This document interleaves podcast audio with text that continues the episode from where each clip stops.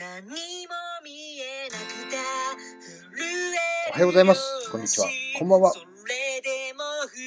元気にやってますか？出私はすごく元気です。何の報告だ？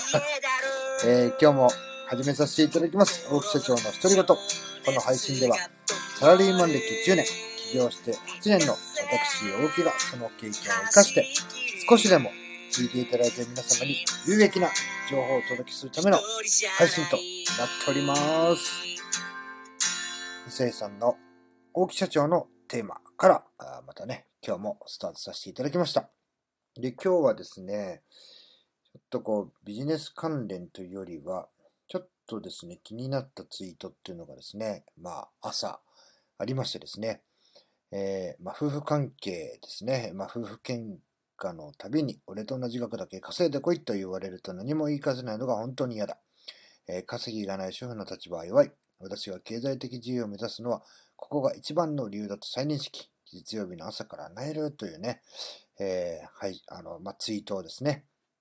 えー見てですね、まあ私もちょっと思うところがありまして、えー今日はこのことに関して、えーお話をさせていただこうかなと思います。まあ、私の夫婦関係についてという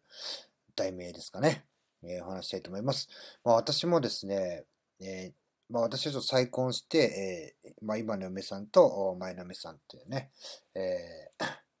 まあこういうような経験があるんですけども、まあ25歳の時に私はね、結婚しまして、まあ、で、既婚ですね。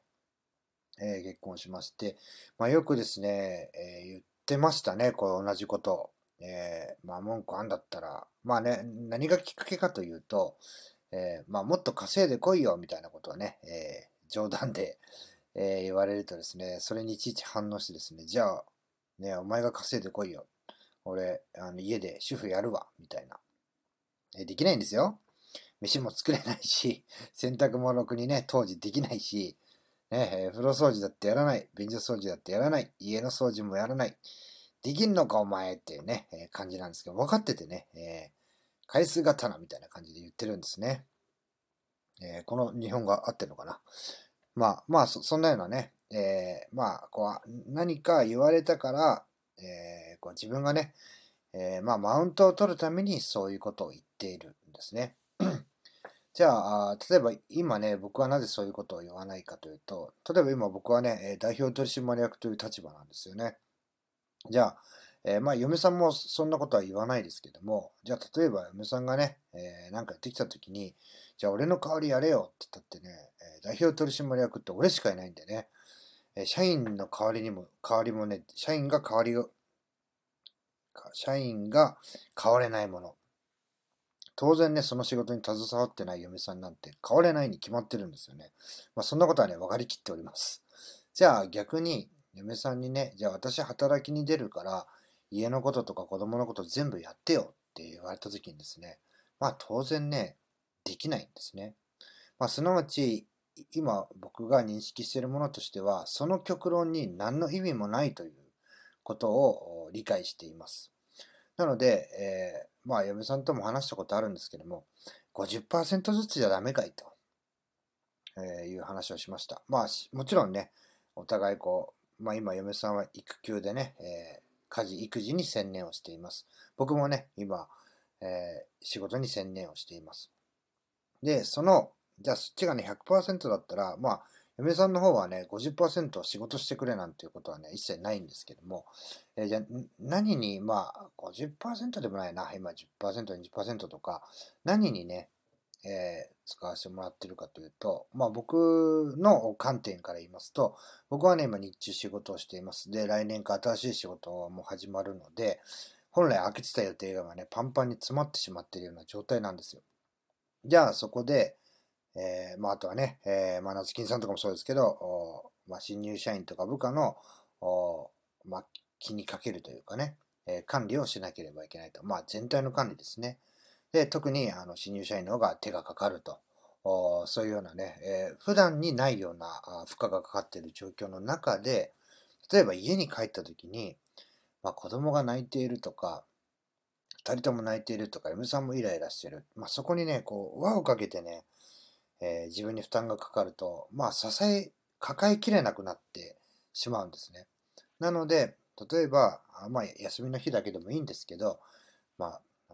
例えば公園に行ってる時だけ自分だけついていかないで、えー、少しね、寝させてほしいとか、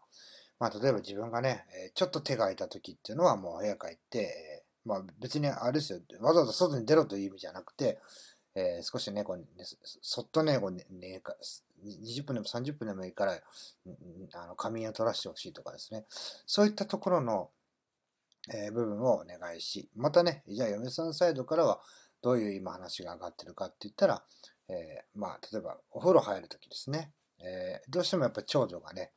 えママと入りたいっていうふうにね、だんだんなっていくんです。で、その理由はなぜかというと、もし今までね、え長女は嫁さんと僕、まあ、要は独占状態だったわけですね。それが、えー、赤ちゃんが生まれたことによって、赤ちゃんにその手をかけなければいけないという部分で、えー、まあ、わかりやすく言うと2番手みたいな扱いですね。まあ、これはね、長男、長女の定め、えー、かもしれませんが、でそこにね、やっぱし、えー、ジェラシーというか、えー、嫉妬というかね、そういうのがあって、え、やっぱしね、こう、ママを取り返したいじゃないけども、そういうような節がね、あるんですよね。じゃあその時に山本と一緒に入ったら、赤ちゃんをね、一人にしておくのはちょっとやっぱしね、気が引けますよね。まあそういった時に見てほしいとか、あとはね、やっぱ嫁さんがね、ゆっくり休める時って何なのかって言ったらね、子供を寝かしつけてそのままね、寝て、その時間がね、多分一番ね、落ち着くと思うんですよ。じゃあその時に、赤ちゃんが泣いてるとかね、え長女を相手しなければいけない時に、その、え3対1じゃなくて、えまあ、それぞれね、え子供が2人いたら、いちいちに分かれるような、え状況を作ることを協力してほしいとか、あとはね、じゃあ自分、僕に何ができるかって言ったら、風呂掃除とかね、洗濯とかそういうのは、嫁さんが寝てる間に自分がやればね、あの嫁さんだって子供の寝かしつけと一緒に寝る。で、まあ1時間半、2時間したら起きて、えーね、部屋に出てくるわけですけども、そのね、1時間半、2時間休めるかってところが重要だったりするんですよね。お互いのその、えー、この時間ってところを、まあ100%自分の主張するというよりは、分かりやすく言うと半分ずつ崩してですね、こう融合していくっていうのが、まあ一番なんじゃないかなっていうふうに思っています。またね、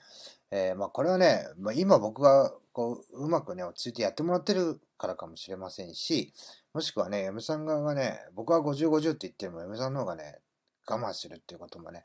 えー、あるとは思うんですが、これは僕側の観点からお話をさせていただきます。まああとはね、あの、まあ男側、まあ僕側の観点から言うと、えー、こうあるべきっていうのを捨てました。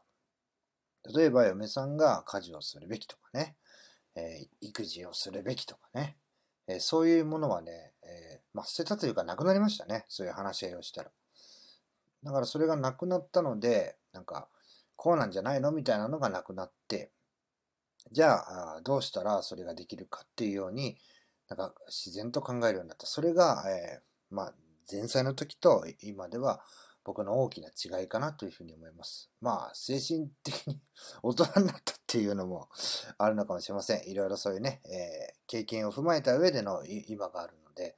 えー、やっぱしね、そういうものもあって、